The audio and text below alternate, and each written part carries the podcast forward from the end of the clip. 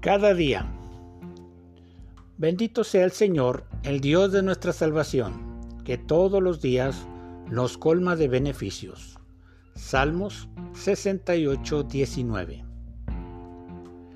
El Dios que da salvación, que da vida eterna, que desea bendecir a quien así lo desee, en quienes haya la voluntad de amarle, obedecerle y servirle. Ese mismo Dios carga con los beneficios y los pone a disposición de quienes han decidido que Él sea Señor de sus vidas. Todos los días, o como dice el escrito original, día a día. Sea el mes que fuese, el día de la semana o el año en que se lee este devocional, Dios cada día nos bendice. Me atrevo a decir que así como el sol sale para buenos y malos, de la misma manera aparece Dios con su misericordia y amor.